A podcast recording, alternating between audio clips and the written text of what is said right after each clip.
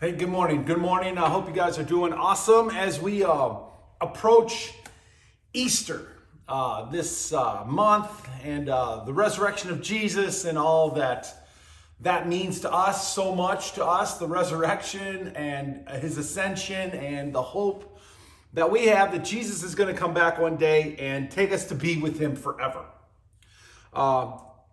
We're talking about buckling up. We're buckling up, and we're, what we're looking at is the truly, truly statements that Jesus made to his disciples and to the world. And whenever he said truly, truly, or verily, verily, he was about to say something that had a lot of impact. It was very important. And most of them answered a big question. Most of these truly, truly statements answered a huge question that we all should be asking. And today, his truly, truly statement is going to answer this question How do we conquer death? And how do we come back into a relationship with the creator of the universe, the God who made us in his image? Now, that is a big, big question. And we are going to dig into that today. And so, here we go. How's your garden growing? I hope uh, hope uh, you've begun planting or at least getting your seeds going. Um, it's that time. I've got my peppers going, I got my tomatoes going, and I've got some strawberries uh, kind of in the works. Uh, hope your your plants are, are, are getting in the dirt and, and beginning to grow a little bit wherever you might live and uh, you're keeping them, you know, in a good temperature until it warms up a little bit more. But it is a fascinating thing to grow a plant, isn't it? I mean, it's kind of fascinating. Like life itself is fascinating. You you take a seed, you put it in a hole, you add dirt, you add some water, and in time with the sunlight, it grows. It just like begins to grow and it gets bigger and bigger over time. And then after a while, we enjoy the fruit tomatoes or strawberries or peppers or whatever it is.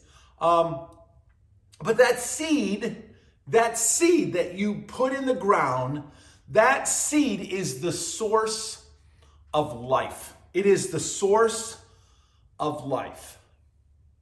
In the Garden of Eden, on the third day, God creates vegetation seed bearing plants and trees, all according to various kinds, but to their own kind. Apples to apples, oranges, oranges, pears, pears. An apple seed never will produce an orange, and an, a pear uh, will never produce, a pear tree will never produce uh, a different kind of fruit. It just isn't the way God made it. Now, we might, science might take it and mess it around and, and uh, combine things and get some weird thing, but that's not God's original plan. That's man messing around with God's stuff. God's design is that one individual seed, one seed, would produce much fruit and many more seeds that would also produce more and more fruit. So hold on to your socks for this. Through Adam and Eve, here we are. Here we are. Like through Adam and through Eve, two people, the entire human race is here. That that is incredible. That is an incredible amount of seed. But that seed it's all about the seed. It's all about that seed. In order for a seed to produce fruit, it has to go through an incredible transformation that looks like this. It starts as a seed, gets a little moisture on it in the ground, and it begins to bust through that dormant, dry seed that that you now put in the ground, get some moisture on it, and it begins to now activate. That little bit of moisture, it's like the Holy Spirit activates a person's soul and their life. That's what a little bit of moisture does with the seed, and it begins to pop out. And the first thing that begins to pop out are the roots. And the roots will pop through the shell and they will begin to go down into the earth, grabbing onto the earth and soaking up nutrients and moisture. And then, not long after that, another uh, uh, uh, part of the plant will pop through. It's called the sprout, or it will begin to, um, the shoot will pop up through the shell and it will begin to grow upward, always toward the sun. How cool is that, right? So the seed pops through, uh, the seed begins to uh, grow, roots go down, and the plant goes up. The plant is going to bear, the fruit is going to go up toward the sun. It's almost as though the seed is hearing the voice of God saying, Go to the light. Like, go to the light, go to the light. And, and so that seed, that plant begins to grow up through the soil toward the light. That alone, that, that one little that one little truth right there about this seed growing up, up through the soil toward the light should speak to every one of us about growing toward the sun, growing toward the sun. So, with some good light, with some good water, the plant begins to produce fruit. And then that fruit, after time, produces more seeds. It really is one of the wonders of God, one of the marvels of God. And it is the foundational system of all of life. God's invention of creating continual life. That is incredible. It's insane. Multiplying itself over and over and over again. And that too is a valuable lesson for us as believers. The idea of multiplying, multiplying itself, multiplying ourself in this world, each after their own kind. Here's a side note what came first, the apple or the seed or the chicken or the egg? Well, we all know that God created the earth and everything in it mature and full grown already. He created man made. He didn't create an infant crawling around. He didn't create, God didn't go around planting seeds in the ground and waiting for them to. God said, let there be trees. And there they were. Full grown trees, mature. He created the entire planet and the universe and mankind completely mature. See, this is a this is a big problem for the Big Bang people. That God created everything fully mature because if evolution wants to say that everything is billions of years old, or at least it seems to be billions of years old. But the fact of the matter is, God created it already mature. So if you would come on the earth when Adam was born on day one, when, as soon as Adam was born, you were able to go back in time and you go, hey, Adam, have a conversation with Adam. Adam, you look like you're about 20 years old, Adam. How old are you, Adam? Adam would go, Mom, I'm, I'm like seven hours old. God created me this way, mature.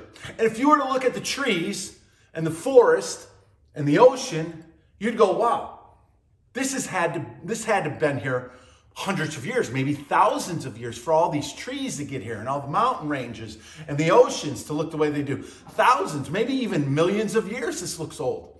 And was like, no, no, no, it's not. It's only a couple days old. Why? Because God created it mature. So the next time you have a little discussion with somebody who is an evolutionist or an atheist, you remind them that God created everything mature, already to look old. Just because you think it is does not mean that it is. God created it already mature, fully mature. So we've got tomatoes, we've got apples, and we've got oranges. Do you know what the um what fruit has the most seeds? Like what individual fruits have the most seeds in them? Take a guess, real quick. Take a guess. The pomegranate, the papaya, and a watermelon. Some of the some of those fruits that have the most seeds in them. You know what veggie uh, has some of the most seeds in them? Vegetable. The cucumber has uh, some of the most seeds in them, in each and every one of them individually. So, fruits and veggies and people, people, people. God created every one of those with seed in, already in them. And did you know that for a, for a female at birth, she has millions of eggs in her body already at birth. And as a woman gets older, some of those die off, and there's not as many when it comes time to uh, trying to have a child. That's why some people uh, struggle with having children, or, or it just takes them longer because they don't have as many seeds as they did when they were younger.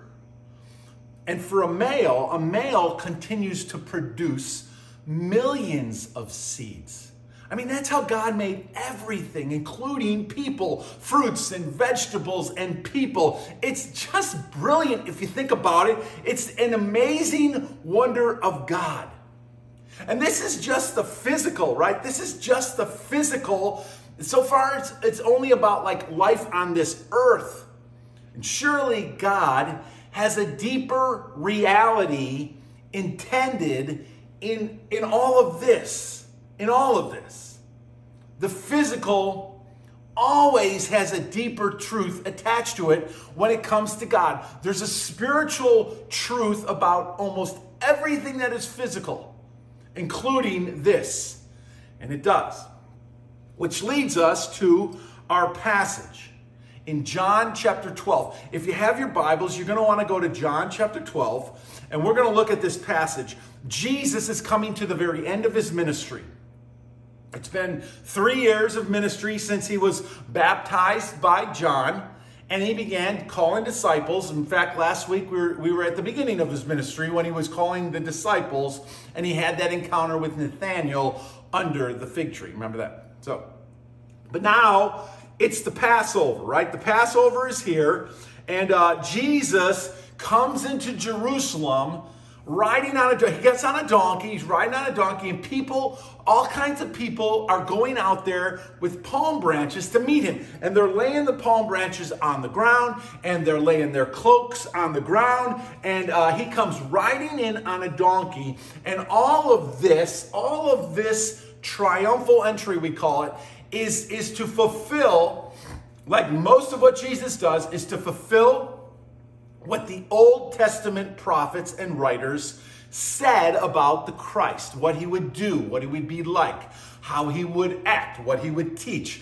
All these things, hundreds of prophecies about Jesus, he's going to fulfill another one in the triumphal entry. In fact, Zechariah 9 9 says, this is Zechariah wrote, hundreds of years before Jesus stepped on the earth, he wrote, Rejoice greatly, daughter Zion. Shout, daughter Jerusalem. See, your king comes to you righteous and victorious, lowly, and riding on a donkey, on a colt of a donkey.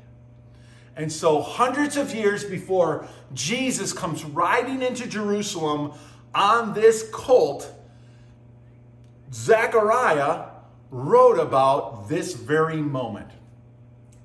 And that's pretty incredible. And you could say, wow, okay, somebody took a guess and they got it right.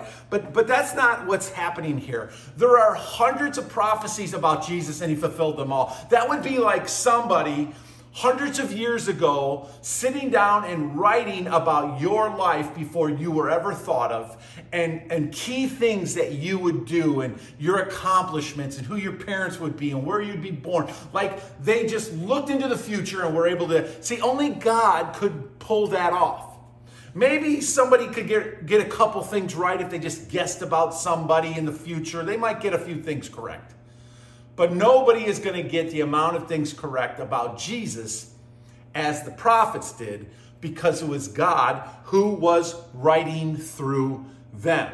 It would be Jesus' final entrance into Jerusalem, and we call it the triumphal entry. Now, verse 17 says, John 12, if you got your Bibles, digging with me. Verse 17 says, Now the crowd that was with him when he called Lazarus from the tomb and raised him from the dead continued to spread the word. That's kind of cool, right? Last chapter, chapter 11, we're in John 12. Chapter 11, Jesus raises Lazarus from the dead.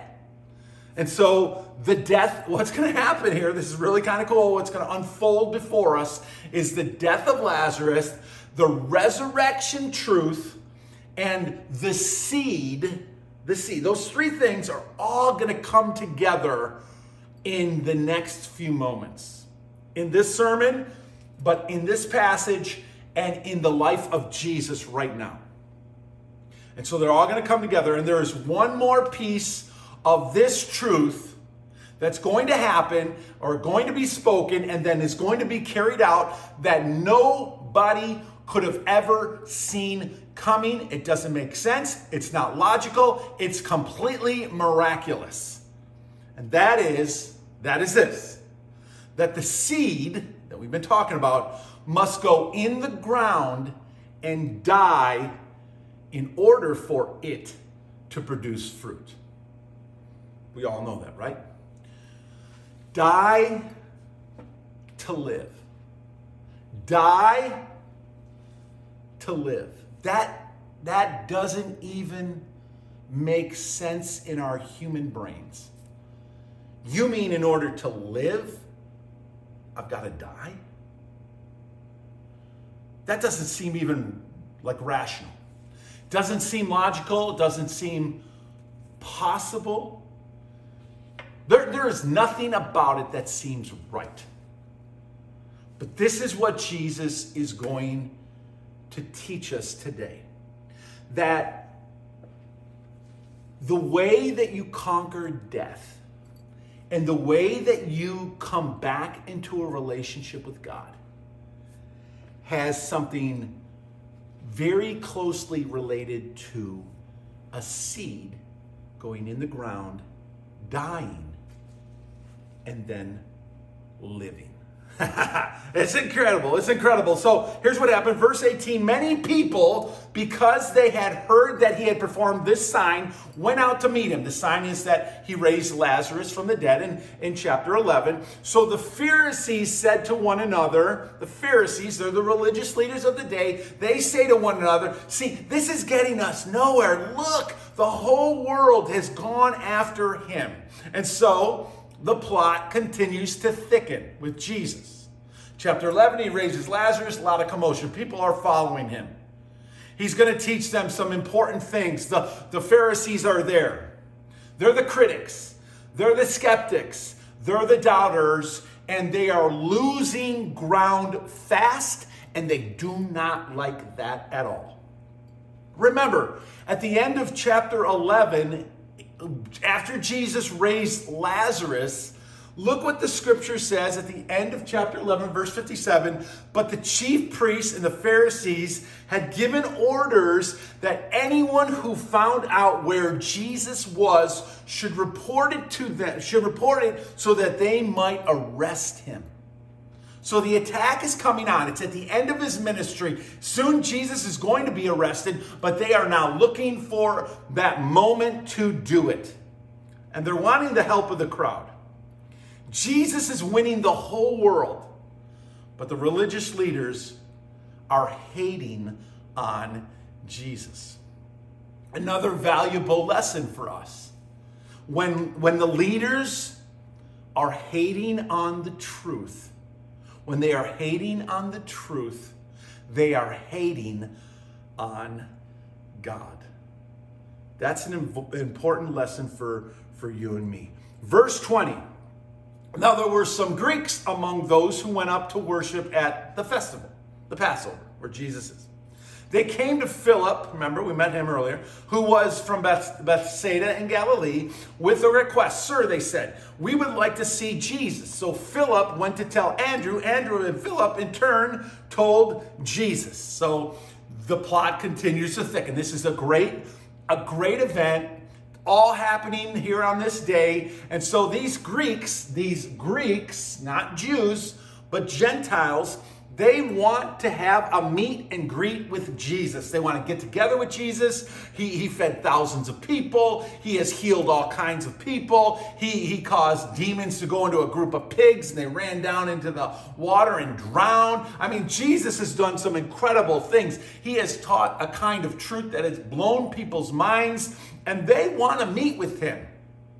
Why? Because Jesus has outwitted, Jesus has outplayed, and Jesus has outlasted all of those who have opposed him. He is the ultimate survivor. And the fulfillment of all things as we get to the end of his ministry and life, the fulfillment of all things is very, very close. And so they want to have this meet and greet with Jesus. And Jesus says this to the disciples. Remember, Philip and Andrew came to ask if Jesus would meet with these guys. And, and they're the disciples. So to the disciples, Jesus says, The hour has come for the Son of Man to be glorified. That's pretty impressive. The hour has come for the Son of Man to be glorified. Earlier in Jesus' ministry, Jesus would say things like, The time has not yet come. The time has not yet come. But now it's time. It is time. The hour is at hand. His divine timetable is up. God's fulfillment of God's plan in God's timing is now at hand.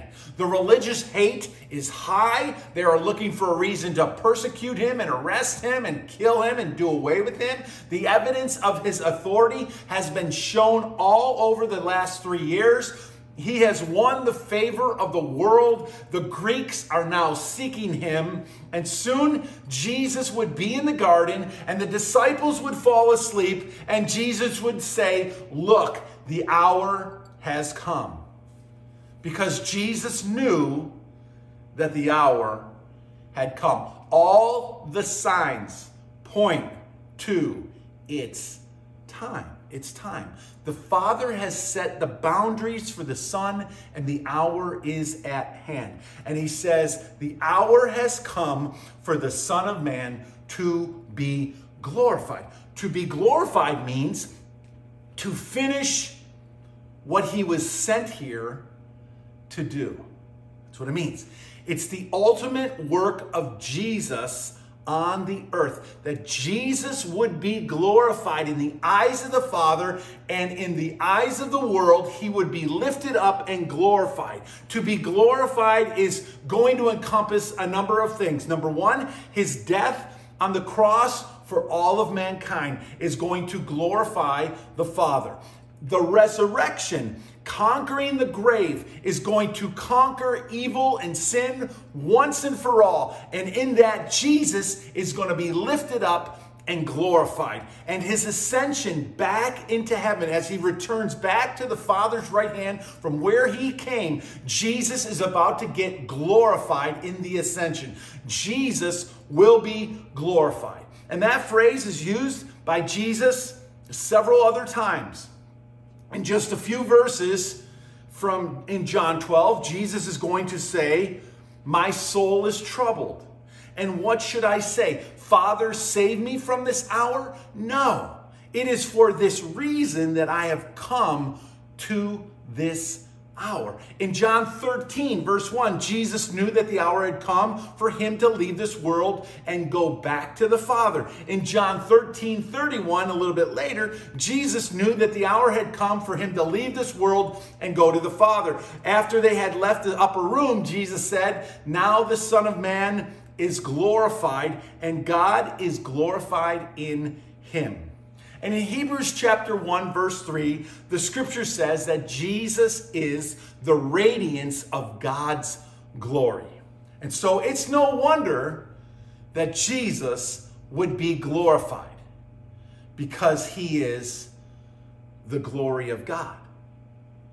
Jesus knew what time it was. And the hour has come for the Son of Man to be glorified. And not just the Son of God to be glorified, but notice the Son of Man in the flesh, the carnate Christ who became one of us is about to be glorified. He is going to be crowned Lord and King of all humanity the greatest person that ever would step on this planet. Look, through one man, sin entered the world through Adam. Through Adam, sin came into the world. And through this one man, Jesus Christ, salvation and forgiveness of our sin has come into this world and is available to you and to me. So, all of this, all of this is going to lead us to this most intense moment. And Jesus is going to say, Jesus is going to say, buckle up. Buckle up. So, are you holding on? Are you leaning in? Are you listening closely to what Jesus is about to say? He's about to say this to his disciples. And you know that when he said, Verily, verily, or truly, truly, or assuredly I say to you, or I promise you, they knew he was about to tell them something that was huge, important, big. And so Jesus says in verse 24, Very truly I tell you, there it is, buckle up. Unless a kernel of wheat falls to the ground and dies, it remains only a single seed. But if it dies, it produces many seeds. Wow. That's mind blowing. This is like a mind blowing truth. This is this is the disciples in their heart, and you and I in our own hearts, and people wondering, like, like, how do we come back into a relationship with God? If death is the end for all of us on this earth, how are we going to pass through the grave? How are we going to conquer death and, and, and enter into life? This, this, this is a big, huge question. Most people may never ask the question, but it is the biggest question for mankind and our dilemma on this earth. How are we going to leave this planet and go into eternal life with God? How is that even going to happen? How is it even possible? And Jesus says, unless a kernel of wheat falls to the ground and dies, it remains only a single seed, but if it dies, it produces many seeds. So we've already talked about trees and plants and vegetables and fruits and how they work and how that seed produces. One seed produces many more plants. It's God's order for life and growth. From Genesis chapter 1, verse 3, and all through Scripture, God is going to, big word here, God is going to produce every living thing and the salvation of our souls. He is going to produce the salvation of our souls based on the scripture in Genesis 1 as God creates the universe. And he makes everything to bear fruit after its own kind. How incredibly, ridiculously amazing and wondrous is this? God is going to replicate the saving work of Jesus with the creative order and everything that you and I know about life on planet Earth and how things work. This simple seed, this simple seed, the next time you hold that tomato seed in your hand before you plant it in the ground, or that strawberry seed before you plant, or that, that jalapeno pepper, whatever it is you're planting, before you plant that seed in the ground, I, I hope you'll think about this. That seed, that little seed or big seed, whatever it might be, that seed is screaming out to you and to me today. It's screaming to us. It is screaming to us salvation. Salvation comes in a seed. Salvation. That is incredible. The seed going into the ground and dying has, has everything to do with your tomatoes and it has nothing to do with your tomatoes. Instead, it has everything to do with, with this the farmer. A great farmer who went out to sow seed. He went out and he sent one seed to the earth and then into the ground. And when that seed finished his work, he produced a great crop 50, a 100, a thousand times what was sown. See, it's really about, it's really all about that seed, that one seed. The living word of God growing in your heart in good soil, that seed of God that comes into your life and begins to grow in you and out of you. That seed of God that produces fruit from your life. The seed planted in you producing fruit from your life. The seed of God, the one who came from heaven, was buried in the earth, rose from the dead, and is available for you and me. He died so that you might live. And Jesus calls us to die to ourself and be made new in Him. There's two passages I want to just kind of close with today with you. These are amazing passages of scripture, but I want to just look at them and then wrap this thing up. But this is a powerful truth that Jesus is trying to teach his disciples and you and me as believers. Galatians chapter 2, verse 20. I have been, Paul writes, and he says, I have been crucified with Christ. You get, the terms. I have been crucified with Jesus. I no longer live. You, you'll, you'll sense the, the, the, the, uh, the truth about dying, dying to ourself. I no longer live, but Christ lives in me. And the life that I now live in the flesh or in the body, I live by faith in the Son of God who loved me and who gave himself for me. Spiritually, we die with Jesus. This is the truth for you and I. We must die with Jesus spiritually. Don't go out and kill yourself. That is not what Jesus is saying to do. He is saying, This fleshly person that wants to control me has got to go. And I need to be replaced by the Spirit of God and the truth of God and the Word of God and let God take control of who I am spiritually. Live by faith in the Son of God. That's how we live now. We've surrendered our life to Christ, we've given it to Him, and now we live for Christ. It is no longer I who live, but Christ who lives in me. The second verse in Romans 6 says this Paul says, What shall we say then?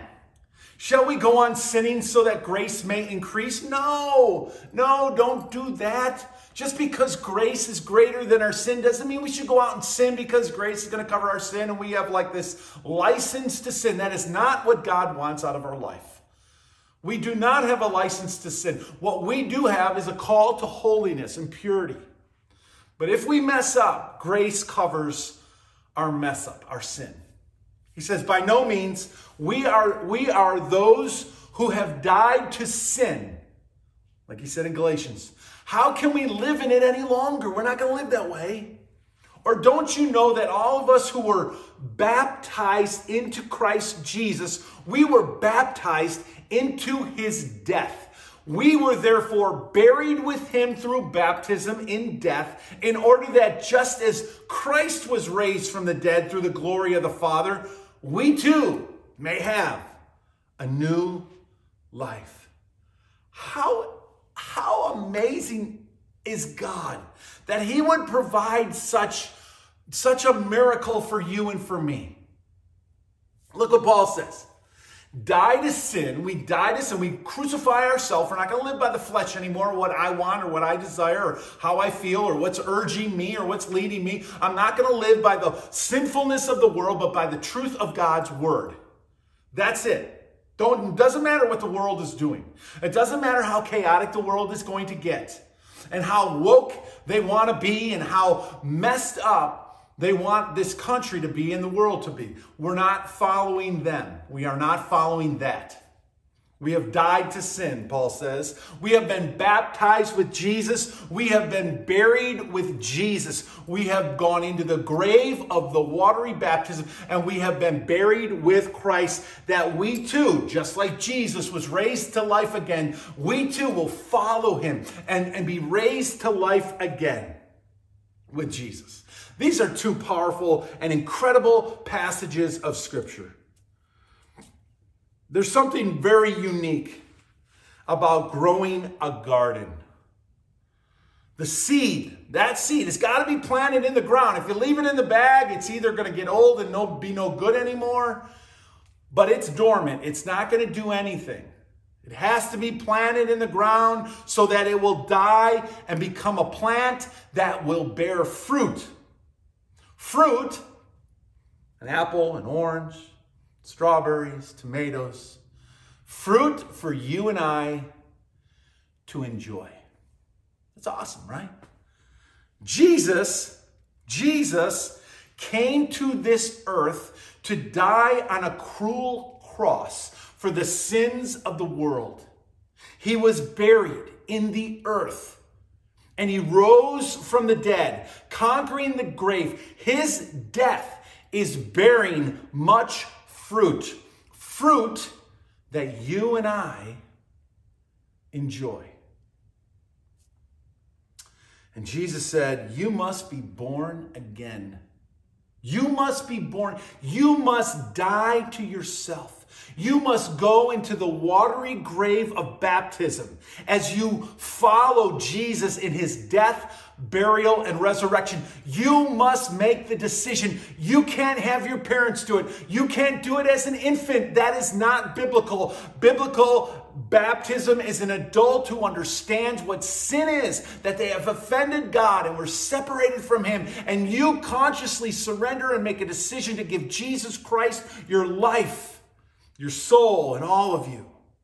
You go into that watery grave of baptism where your sins are forgiven, and that Holy Spirit comes in and activates your life and your spirit again. And you must die and you must rise out of that watery grave to live a new life, bearing much fruit for others to enjoy. And so, have you been buried with Christ? Have you given your life to Jesus? Have you surrendered to Christ? Have you died with Jesus? Are you alive now in Christ? And are you bearing much fruit? Are you bearing fruit? On Wednesday nights, we've been talking about the blueprints of the Bible. We're going through the entire Bible. But this last Wednesday, I had to skip out of that and I got to meet with two young men, two teenagers that meet in this room right here with us for youth group. Well, one of them does. The other is a friend who came in from Indiana. And both of them wanted to get together and talk about forgiveness and grace. And so we met together on that Wednesday night, last Wednesday night, and we talked about these things. And at the end of looking at scripture and reading scripture, and I, I gave him some scriptures to read, both of them, so that when we met, that they would already have read those. And they read those, and we got to the end of our discussion, and here's what they said to me. They said, We need to, we need to be immersed into Christ. They both said, I need to be baptized into Christ. I need to die to myself. I want to live my life for Jesus. And we're going to baptize one of them Sunday, this Sunday, today. And we're going to baptize, the other one had to go back to Indiana, but as soon as he gets back, or if he gets baptized in Indiana, that'll be amazing. But when he comes back, he wants to be baptized as well. But what about you? What about you? If you have never surrendered to Jesus, don't put it off. Don't put it off. Give Christ your life. Be buried with Jesus today. Jesus looked at his disciples and he said, Truly, truly, I say to you, that seed will go into the ground and die. It will produce much more fruit. Have you been buried with Christ? Have you given him everything that you are? I pray to God that you will. And if I can do anything to help you in that process, man, I would love that. What a privilege and an honor it would be for me to talk to anybody, anybody, anytime, anywhere about giving your life to Christ. I'd love to do that. Have a great week, and we'll see you next time.